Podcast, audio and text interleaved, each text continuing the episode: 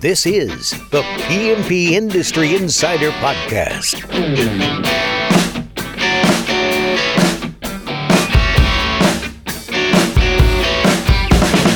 Hello, everyone. Welcome out to another episode of the PMP Industry Insiders Podcast, where we look at what is changing in the industry and we take you to the front lines to those that are making those changes in the industry. As always, my name is Donnie Shelton, owner of Triangle Home Services, which holds Triangle Pest as well as Triangle Lawn, as well as CEO of Coalmarch, which is a digital and sales marketing services organization for the home, pest, and lawn industries. With me, as always, is the highly educated, highly esteemed Mr. Dan Gordon. Dan, would you like to say hello and introduce our topic for today? Sure. Hello, everyone. Dan Gordon, PCO bookkeepers, PCO M&A specialists, and um, uh, podcast uh, guru, uh, along with uh, Donnie.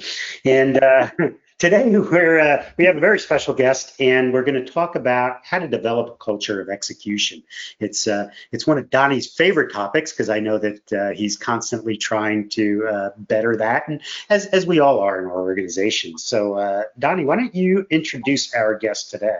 Well, I cannot be more excited that we have the Tony Massey with us joining us today. I am, I will tell you, I'm a fan of Massey. I'm a fan of Tony. I have watched him from afar.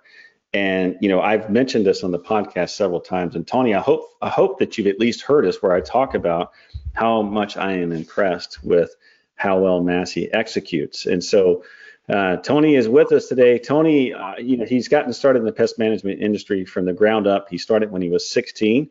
He was a termite tech for Terminix, um, where he continued to work during the summer vacations. He's got his bachelor's degree in corporate finance as well as investment management from the University of Alabama. Uh, and then he, yeah, and he joined Massey Services as a manager trainee in 1989. Uh, since then, he's worked his way up through the company and in 2004, Tony was promoted to the position of executive vice president and COO. In 2006, he was promoted to president. And in September 2021, Tony was promoted to president and CEO, where he is responsible for all company operations for Massey, including residential and commercial pest prevention, termite, landscape, irrigation, as well as Massey's new construction division. In addition to ops, Tony also oversees finance, HR, marketing, customer care, sales, and business development, as well as quality assurance teams. Tony's also active in nonprofits throughout Florida. He serves on the Professional Pest Management PPMA Board of Directors. And in 2012, Tony was recognized by the Pest Control PCT magazine as a Crown Leadership Award winner. And with that, Tony, I cannot thank you enough. Welcome to our podcast. Uh, good morning. How are y'all? We are doing great. Good, good, good. Doing fantastic. This is going to be great. Yeah. Well, let's so, get into execution. Dan, do you want to lead yeah. us off with the first question here?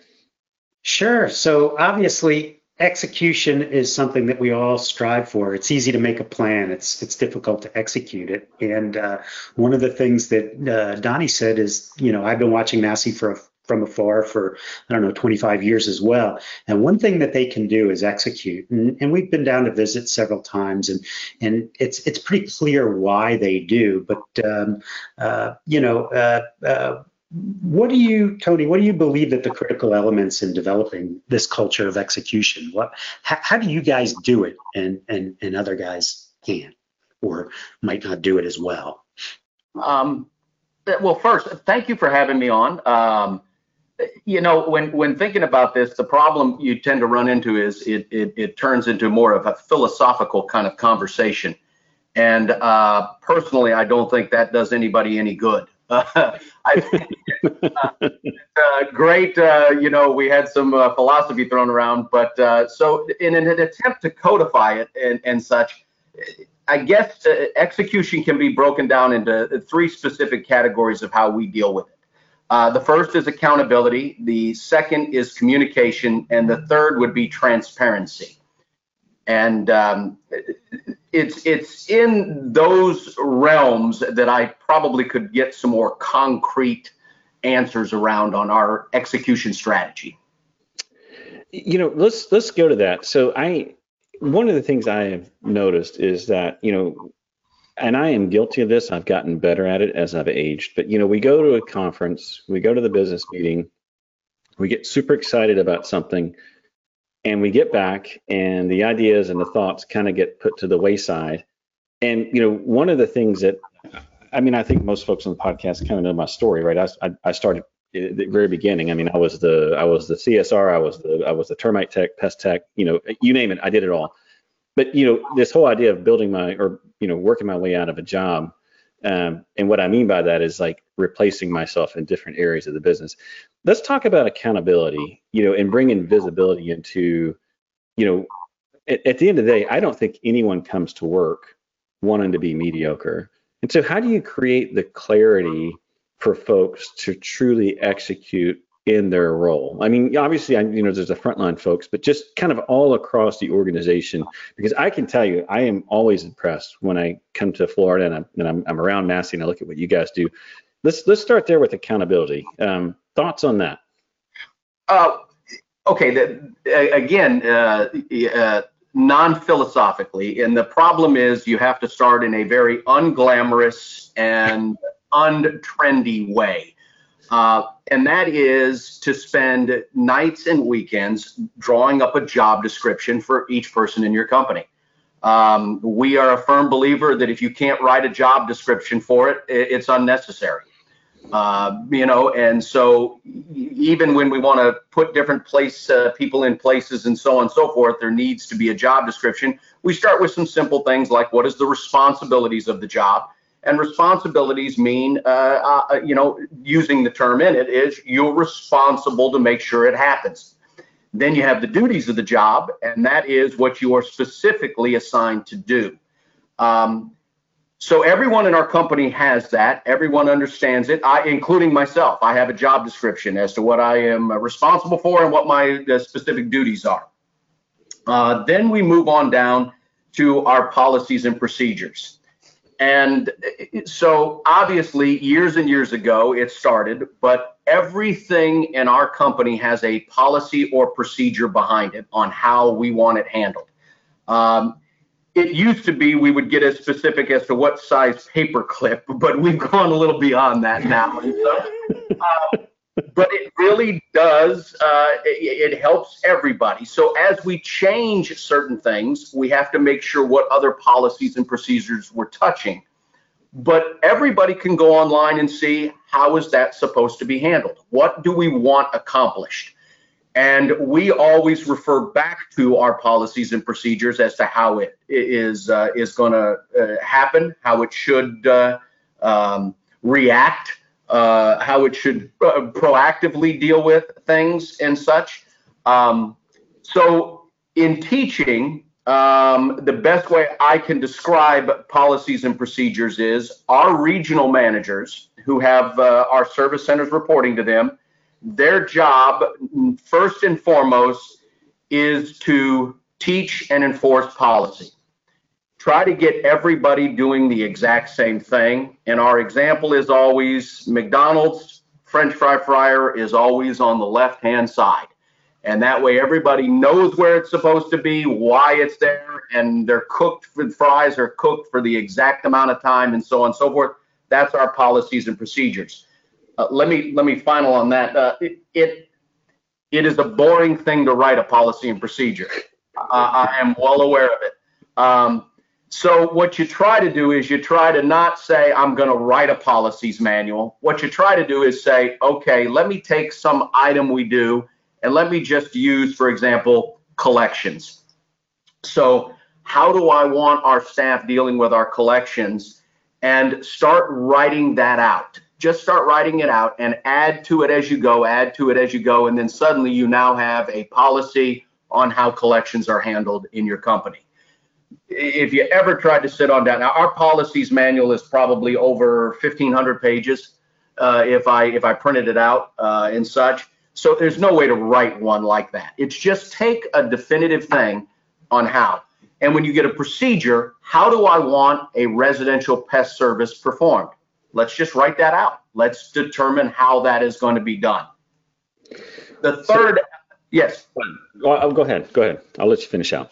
Okay, the third element that we add to that now, this is the accountability. So everybody knows their job and it's in the job description. Everybody knows the policy and procedure of how it's supposed to be performed.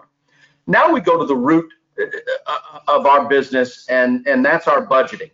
Um, so to budget a company, we bottom up budget. Uh, so three times a year, we are uh, sitting in a room with our uh, regional manager and regional vice presidents uh, proposing their budgets that were done in each office by person brought on up. But to have any meaning to that, you have to say, what are we trying to accomplish? With that, we create operational standards. So, how are we going to use the 100 pennies in a dollar? So the, the, the, pennies represent, of course, percentages, but we just say, okay, how many do we want to spend on uh, M&S? How do we want to spend on, how much do we want to spend on vehicles? How much do we want to do on this? Those are all our operational standards. And we update those once a year. This is what we're going to go do. The second is our P&L standards. What kind of profit margin do we want to make? What kind of profit conversion? Uh, profit conversion, of course, is every excess dollar of revenue how much are you converting to profit? Um, the term growing broke can actually occur. The more money you do, the, the less profit you make. So we want to make sure we have a good profit conversion. We have our productivity standards, and this is what we teach in our company from productivity. Um, I try to view our industry as uh, a lot like a doctor, a lot like a lawyer. We sell professional time. And what we do is we need to charge for that time. So we need to understand how much time it's going to take. Uh, we send a professional to a commercial establishment. We send a professional to a, to a home and such for X period of time. And thus we charge for that professional's time on property. So we know exactly how long it should take to do a quarterly pest service on an average home, how long it should take to do uh, um, a baiting install, how long it should take to do uh, a, a lawn treatment. We have to know because we're charging for our time. So our productivity standards are all based on time. So the best way to do that is to take a stopwatch and literally go out and perform a service and perform another one and perform another. And just an indication that everybody can understand, uh, we use right now, our standard is eight minutes for all the necessary and sundry paperwork, uh, iPad, customer communication on any given property. So the minimum we could be on a property without performing any service is eight minutes to accomplish what we need to. That's done just by time and motion studies. So we take all those standards, our operational standards of the 100 pennies in a dollar of how we're going to account for everything, our P&L standards of how we want to grow, what we want to do, our sales growth, et cetera, our productivity standards. We lump all that together and we produce our budgets. So everybody now has a job description of they know what they're supposed to do every day, our policies of how they're supposed to do it every day, and budgeted goals of this is what we want to accomplish as a company. And it was bottom up. So our people came up with that budget and we've approved it and they've agreed to it. That's in essence our accountability. No, I, I love it. And just just to recap for our listeners here, there's there's the accountability side, being very very clear on what it is that you need to produce. It's your duties, then it's how you do it, and then I, I mean just to translate a little bit here, most people call it KPIs. You guys call it productivity standards. That's all time based. And then bottom up budgeting. That's something that I think a lot of folks probably are not familiar with. But just one point I want to make, and this is more for listeners who maybe I would say two million and lower in, in revenue. Oftentimes when I talk about this, because it's such a critical point, I mean, you, you guys have multiple branches in multiple states. It's a very complex. I say I don't know. I can only imagine that it's a very complex business. There's different state issues, those types of things. But you got to be able to scale.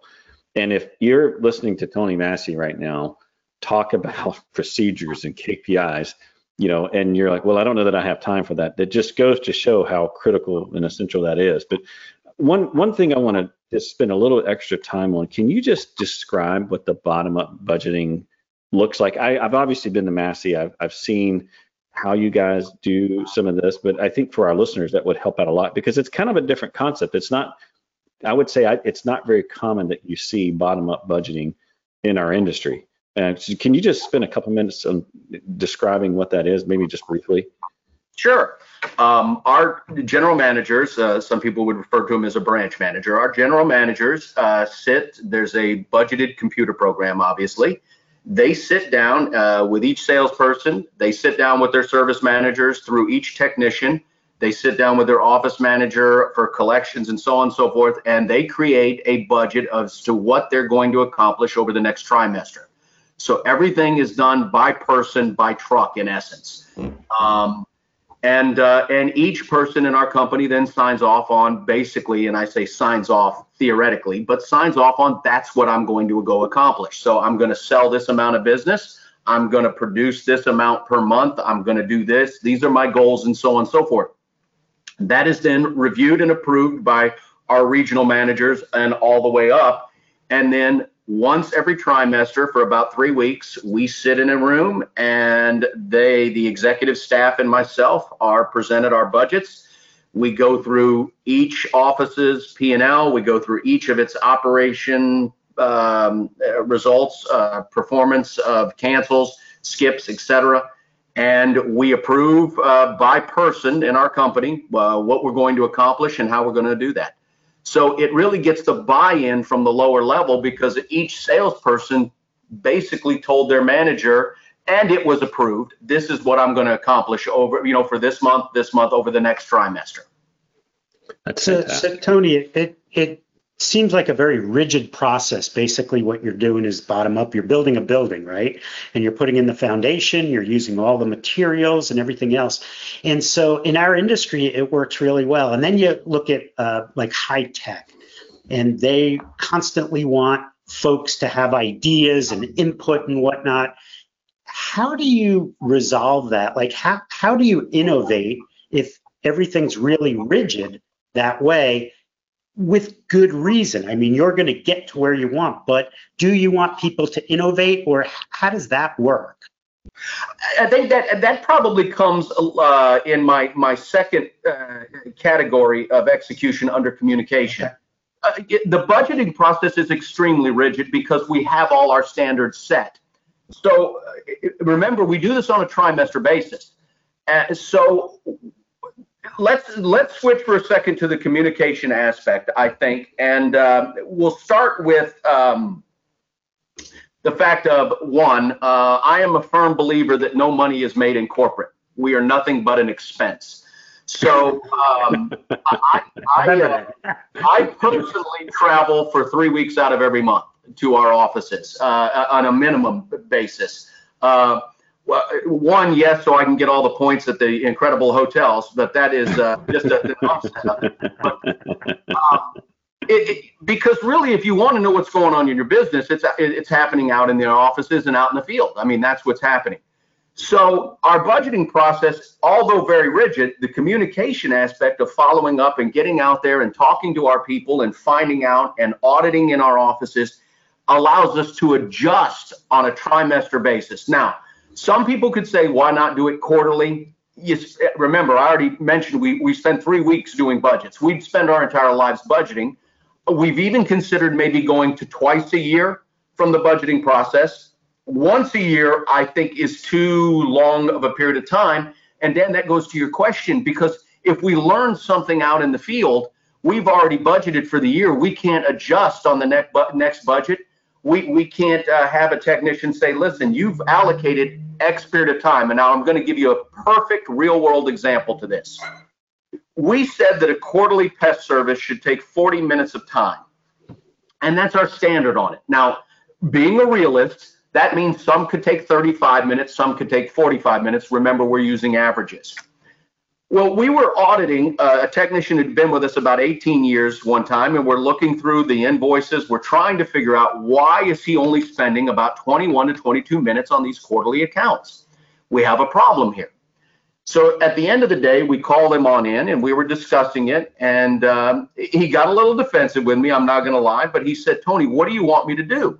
He said, "There is no more property. These are zero lot lines." Okay you know, I've got about 10 feet between houses. There's nothing else I can do on this property. So if you want me to be there for 40 minutes, I can sit in my truck out front and waste time. And it never dawned on me that part of our protocol had going away from the foundation of the home up to 20, 30, 40 feet, et cetera, you know, into the swing sets in the backyard and so on and so forth. These houses didn't have that. Newer development areas, because of the cost of land, you know, the houses are stacked. But sitting in my office at corporate, that wouldn't have dawned on me. It was him saying to me, you know, listen, I'll drive you to these areas. I'll do the service with you. I'll show you. I can't spend any more time. So then we changed our changed our productivity standards to include basically lot size. And so now a quarterly service on a zero lot line property could take 20 minutes of time. So it those are real world examples of getting out there and finding out and then adjusting for the next trimester where we put our new standards in place as to how we want to accomplish that. Excellent. So, uh, lot of time uh, out of the office, and how do you how do you find the time to do all this? If you're on the road for three weeks uh, each month, it, it it seems you know. Uh, I guess when you're in a hotel room by yourself, you, you find time to, to work or whatever. But how do you how do you make it all? Uh, you know, uh, how do you deal with the work life balance and uh, you know make that all happen? Fair question. Um, well, one, I, I always travel with some of our executives. Uh, the reason being, if I'm seeing it, they should be seeing the exact same thing, and vice versa. Uh, that way, uh, you know, I'm actually seeing right then and there the same thing they're dealing with. Um, so when we go to most offices, um, the auditing process and the watching process is mainly done by our COO or by one of our senior vice presidents. Uh, I'm nothing but a spectator and what we tend to do is then sit down at, at, the end of the day and we, you know, have a little get together and so on and so forth and find out. And then uh, once a month, we have uh, debriefing meetings where we will come on in, and that's the, kind of the week I'm back in the office. We we debrief over what we've learned, what we need to do, what we need to work on, what we need to change, and that kind of keeps everybody on the same page. So if we travel as a team, we all see the same thing. We all at that day's end or during that week at some point or during some flights or during sitting in an airport or something, we work on, you know, what did we learn? What are we going to do? What do we need to adjust? And how do we need to go about doing it? And uh, and then when we get back to the office, typically on Fridays, and we're typically here Mondays, uh, that's what we that's where we go to work on. So this is kind of an interesting question. So, so you're really, you know, looking under the hood and and maybe seeing some things that you want to see, seeing some things that you don't want to see. But uh, have you ever been asked some questions that you don't want to answer, couldn't answer, and how do you handle that? Uh, well, uh, uh we uh, may be a little bit different. Um, I, I, personally uh, tr- try to get up in front of all of our team members at least twice a year um, but while I'm traveling and in that process, uh, all questions are open. Um, you, you, know, I have taken questions involving sports, politics, uh, economic issues, so on and so forth, anything, and and really nothing is off the table. If if for some reason, uh, let's say confidentiality, I can't mention it right now, I'll let them know that and such. But I think it, it, people want to know uh, not only, and I say this modestly, not only where I stand, but where we stand. And so if you're open and you don't mind standing in front of them, I mean, I've gotten all questions. Uh, example, uh, I've had questions about the border wall. I've had questions, uh, you know, about legalizing marijuana. I've had questions about, you know, uh, what kind of watch I wear and so on. I mean, everything is open, and and that they get to see not only a human side, but they get to understand where I'm coming from and where our executives are coming from if we do that in an open and an honest thing. Now, I do joke with people. Uh, you know, there's no such thing as a stupid question. Uh, I don't agree with that. There are stupid questions. Definitely.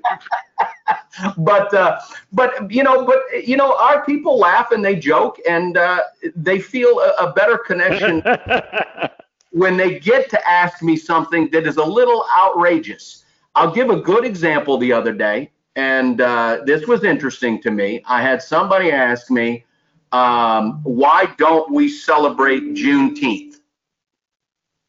And um, I know the context in what they were asking is why don't we have a paid holiday? That is an interesting one. Why don't we have a paid holiday for Juneteenth? Is what in essence they were trying to, I think, ask me. But you know, the answer is very simple. We do celebrate Juneteenth. We just don't take it as a paid holiday nor do we President's Day, Martin Luther King Day, so on and so forth. But we celebrate them. Um, and uh, I, I think it was interesting to watch them think, you know, you're right. We can celebrate things. That doesn't mean everything's a paid holiday. I mean, you know, we don't work with the gov for the government. Yeah, I mean, where they get what a you know, three weeks off or something to that effect. So Right. So before, uh, so so you mentioned that there's a third category and it's transparency, and it sounds important in your relationship with your key members. What are some of the examples of transparency?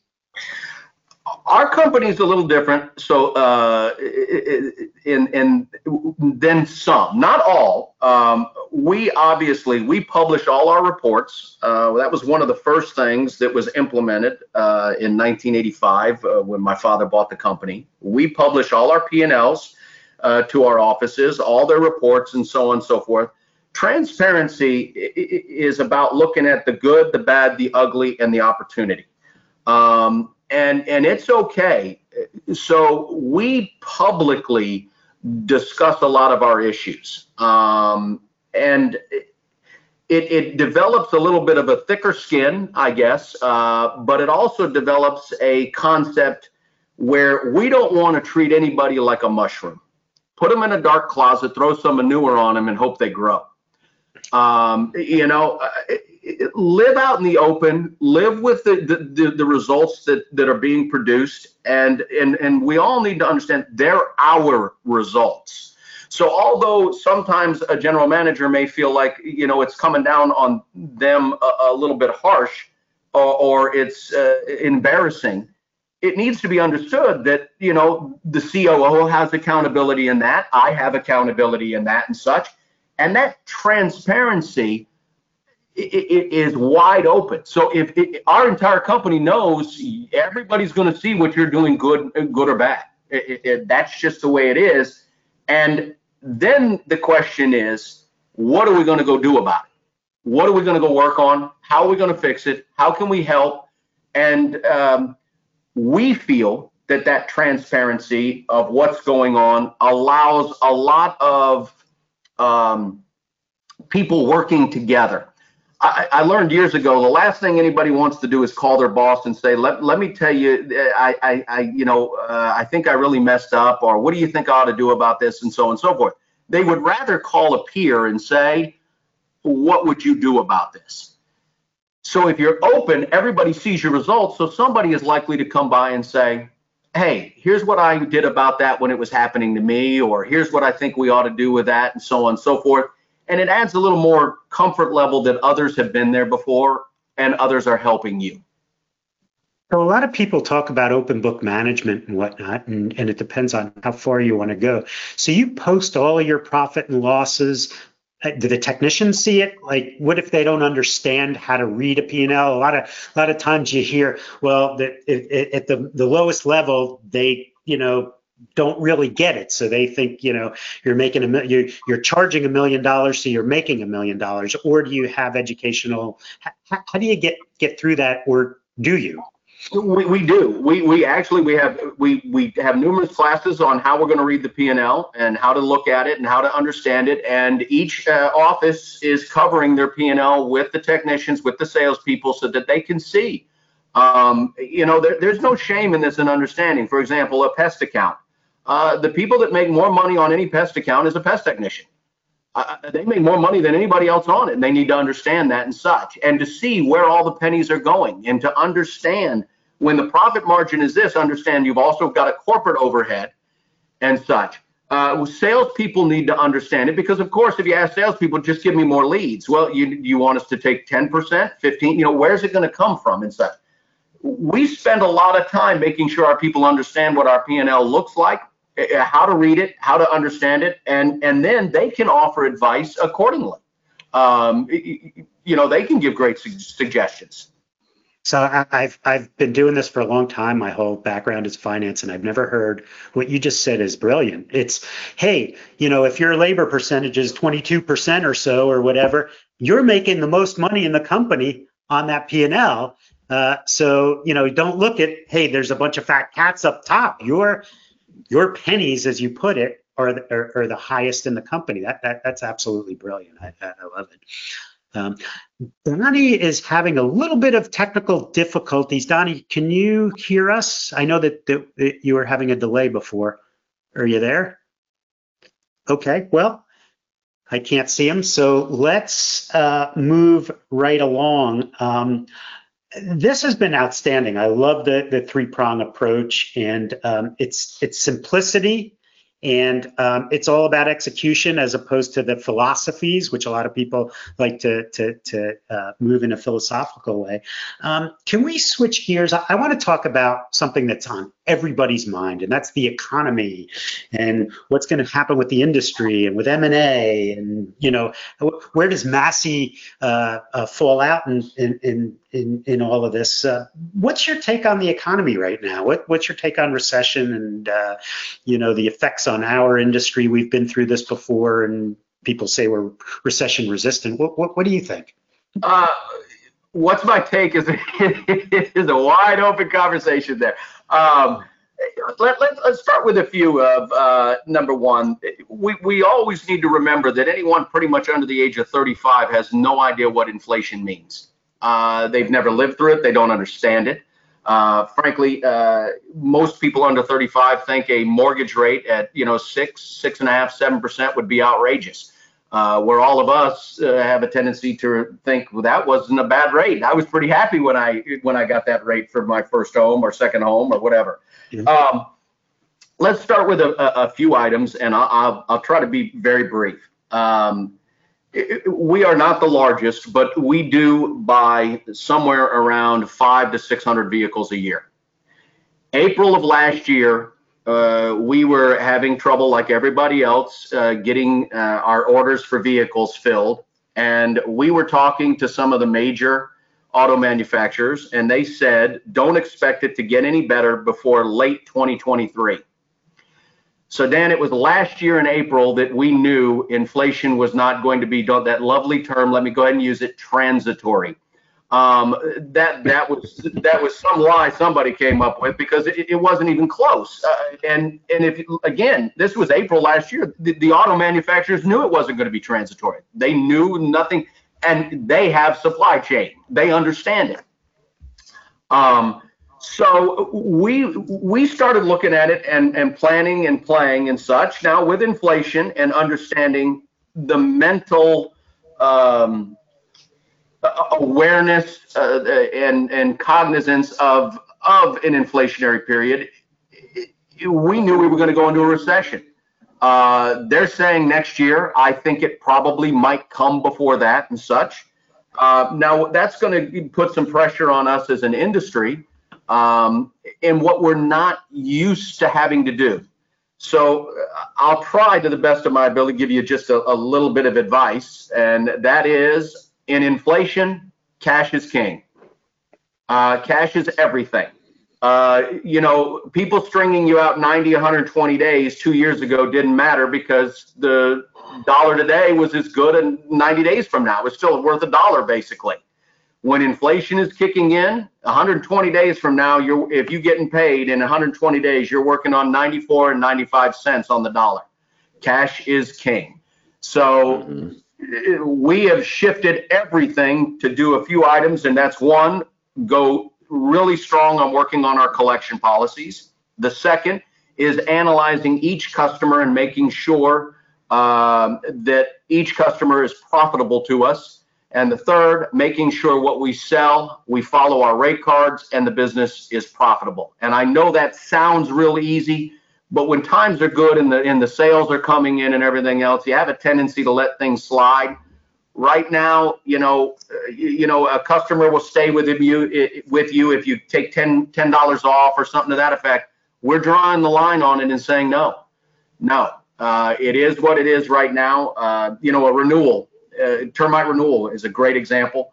Um, you know, let's say it's a $200 renewal and the customer said, listen, I, I, I just can't pay. Well, would you do 180?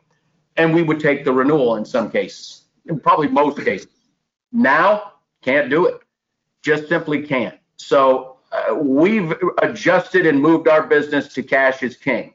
Now, final aspect you want to ask what, I, you know, a lot of people talk about our industry as recession, I guess, proof. Um, no, I don't think we are. Um, I think we could all look at 2007, 2008 and say we may have fared better than some companies, but we felt it. You know, when the housing market stops, we feel it. When, you know, when the middle class gets pinched, we feel it. And, uh, you know, we don't feel it in the upper class. We don't feel it in the upper middle as much, but we definitely feel it in the middle class. And so you got to look at your customer base and you got to look at where it is and you got to say to yourselves, where am I at risk? And because if inflation stays around, which I think it's going to for a little while, we're going to start feeling it when people have to make a decision whether they're going to keep this service or keep that service or put food on the table, we know where it's going. And uh, not doom and gloom, by the way. This is not let's all go huddle up in a corner and suck our thumbs. But um, right now, with the cost of fertilizer, and uh, and Donnie, you're in the lawn business if he's if he's still on. Um, I'm I'm I'm with you guys. I'm I'm actually this is funny. I'm I'm calling. I'm actually doing this podcast from my phone now, which is interesting. So, but we're making it work. Gone, so we're there. So so great. Okay, good. All right, we're good. So one of the things that uh, some consortiums uh, for uh, some of the major growers are saying right now is, if you think food prices are high now, Wait till September and October when we harvest this crop, add to what we had to pay for that. Um, you're really going to see food prices go up. So I think we're in it for the long haul. We're in it for yeah. One of the things that uh, from 2008 2009 which as an industry, I don't know, uh, depends on how you look at it. We got lucky because of bed bugs, right? So that was when that started to come around. You know, General Motors is filing for bankruptcy, and we're, you know, having our issues, but we're not filing for bankruptcy. Do you think we need a catalyst like that again this time, or will it not be as bad? How, how do we get through this one? Uh, I think we're going to need some sort of catalyst. Yes, I, I, I you know, I I won't say it's again doom and gloom. I think that leads a lot of opportunities for people. Um, I think what it, it gives a, a, good time right now for everybody. Instead of blowing and going, this is where you get to really sit back and you get to analyze yourself and really start honing it and and and and really kind of uh, getting right down to every little edge that you're looking at as to how you want to compete and, and you know this has a tendency also to to weed out the weak. And and I hate to say it that way but it's not just in our industry it's in any industry. That you know when times are good people look good and they look smart. When times are bad that's when it really gives you time to say what is my competitive advantage and how do we go about it? How do we go do this? I think personally it's going to be a little bit uglier than they want us to believe um, and, uh, you know, I've got my own political views on what's going on. Um, I've got, you know, economically, you know, who thought we'd have ever in our lifetime another war uh, amongst developed countries? I never thought I'd see that.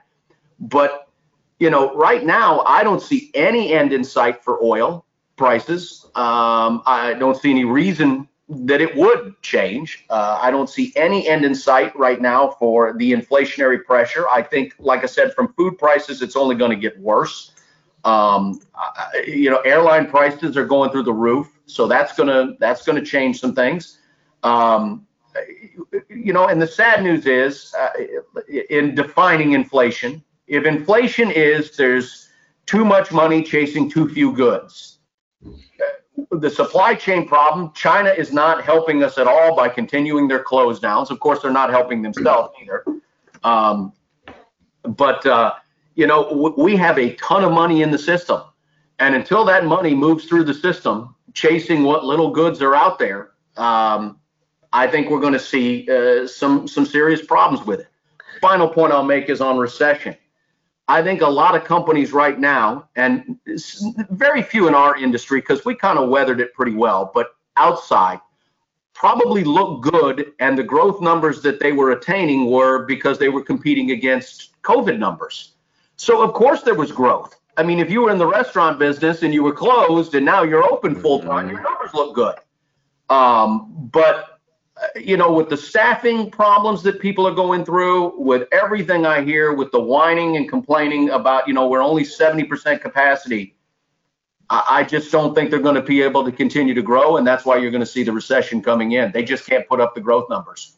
Yep. A lot of that stimulus money, that PPP money and whatnot has all dried up and gone away. So people aren't as willing to just throw money at a problem. So it's uh, it's going to be interesting. Uh, well, how about M&A? What, what, what, do you think happens with M&A in our industry? Uh, you know, it's been on fire for the past, I don't know, five, seven years or whatever, even longer. What, what do you think? Where, where is, are we going to be able to buy some weaker players? So that's going to create advantages. What, where do you see that going? I, M&A, I think, is still going to be extremely strong. I'll use my MBA term robust, which I can't stand that word, but uh, it's going to it's going to be good for for quite a while. I, I think I don't know if the trend of going to three times, three and a half times, four times, five times revenue, and so on and so forth is going to continue, no matter how many private equity people hop in the game. Um, I, I don't know if that's going to continue. I don't think it will, uh, purely because interest rates. You know, if interest rates and, you know, from what the Fed is saying right now and from what we all hear and read and so on and so forth, again, you know, mortgages right now are sitting at five and a quarter to five and a half percent. You know, we start getting upwards of eight, eight and a half, nine percent, and it might, it might get there.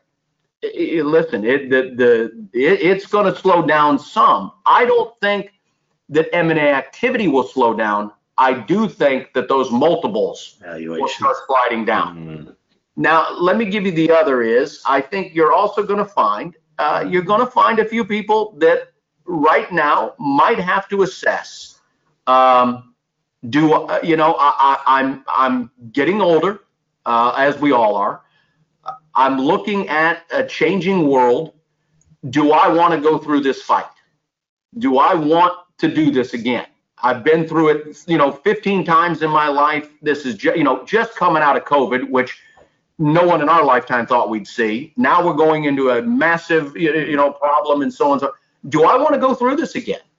And I think you're going to see some people say no. Uh, I, I, it's time. I just, I don't want to get in the ring anymore. And I get that. I really do. And uh, honestly, can't blame them. right. Can't blame right, them. Right. Right. You know. Interesting. Well, I Very interesting.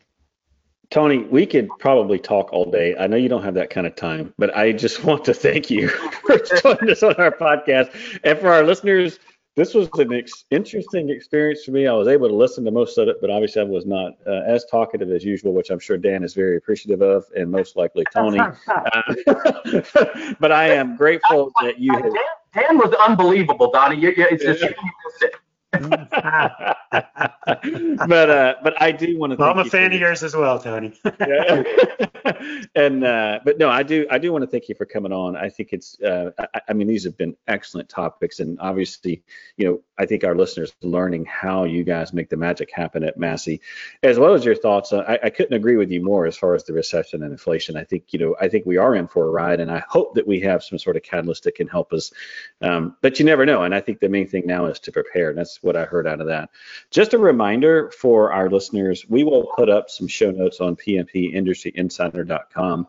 If you enjoyed this episode or any of our episodes, please remember to rate and review us. And with that, Tony, again, thank you so much for your time. We're going to sign off. Dan, any parting thoughts before we finish out here? Just thanks so much for being with us, Tony. It was a it was a pleasure and a, a very very thought provoking uh, conversation. Thank you. Absolutely. Thank you. Uh, if you don't mind, can I give one closing thought? Sure, absolutely. It's always uh, reminded uh, that you, to me, that you, even a bad plan perfectly executed will work. so General General Patton. yeah. So when you discuss execution, please understand that it doesn't. Don't spend so much time on the plan. Uh, look at your plan and then just go ahead and execute what you've come up with. Words of wisdom, everyone. And with that, we are signing off. Great seeing everyone. Take care now. Thanks so much.